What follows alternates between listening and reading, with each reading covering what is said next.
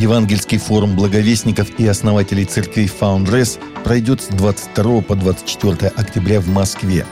Евангельский форум «Основатели» – это время общения единомышленников, поклонения в Божьем присутствии, насыщения Божьим Словом, обновления видения и установления новых партнерств в служении. На форуме участники получат работающие практики оснований церквей, смогут найти новых партнеров для своего служения.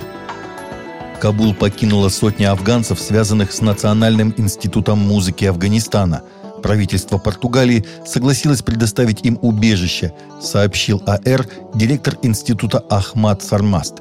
В группе из 101 человека половину составляют студенты, причем большинство – это участники женского оркестра «Захра», а также выпускники, преподаватели и родственники некоторых музыкантов. Это примерно треть всего сообщества института. В минувшее воскресенье они вылетели в Катар. На борту были еще 134 афганца – АР называет этот перелет крупнейшим вывозным рейсом после совершения основного этапа эвакуации в августе. Применение компьютерных технологий для выявления учащихся склонных к деструктивному поведению оправдано в ряде случаев, однако ошибки в работе таких систем могут испортить репутацию человека, заявил РИА Новости зампредседателя синодального отдела Московского патриархата по взаимоотношениям церкви с сообществом и СМИ Вахтан Кипшидзе. Ранее ведомости сообщили, что в России планируется применять компьютерные технологии для выявления учащихся со склонностями к социально опасному и деструктивному поведению, в частности через анализ их письменных работ, а финансирование на создание программного обеспечения предусмотрено в проекте федерального бюджета на 2022 год и плановый период до 2024 года.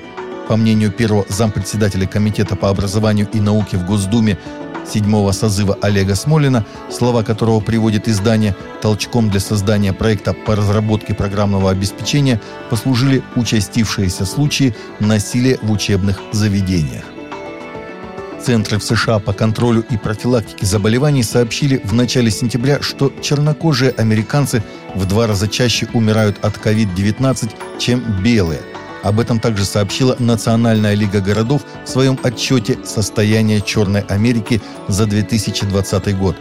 Такого рода статистические данные и появление новых вариантов вирусов способствуют осторожному подходу со стороны пасторов черных церквей, немалое количество которых до сих пор остаются закрытыми.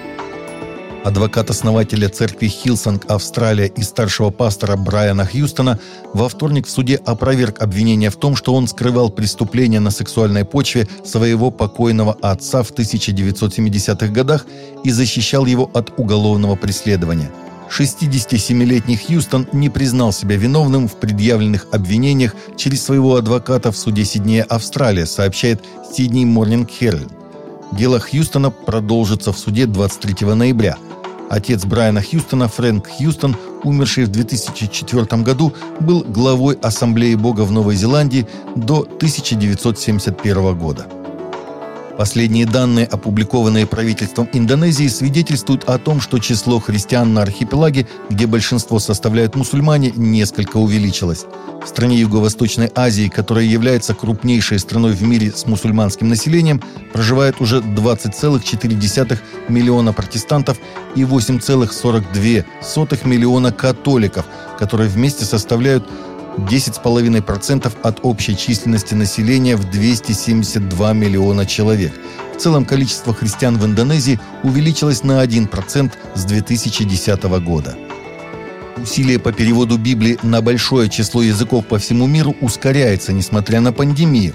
Переводчики Библии из организации Уиклиф говорят, что в настоящее время на 717 языках имеется полный перевод Библии. Это почти 10% от числа языков, на которых говорят в мире. И это на 13 языков больше, чем в предыдущем году. В то время как каждый пятый человек на Земле все еще ждет Библию на своем родном языке, у Виклифи говорят, что во время пандемии каждую неделю выпускался один новый перевод какой-то части или всего священного писания. По исследованию агентства Барна, более половины взрослых американцев, 57%, и практикующих христиан, 56%, считают, что определение своего призвания – это в первую очередь самостоятельный выбор. Каждый третий с этим не согласен, а 9% не уверены. Призвание большинство опрошенных видят как идеальную работу, которую они должны найти. Такие новости у нас на сегодня. Новости, взятые из открытых источников. Всегда молитесь о полученной информации.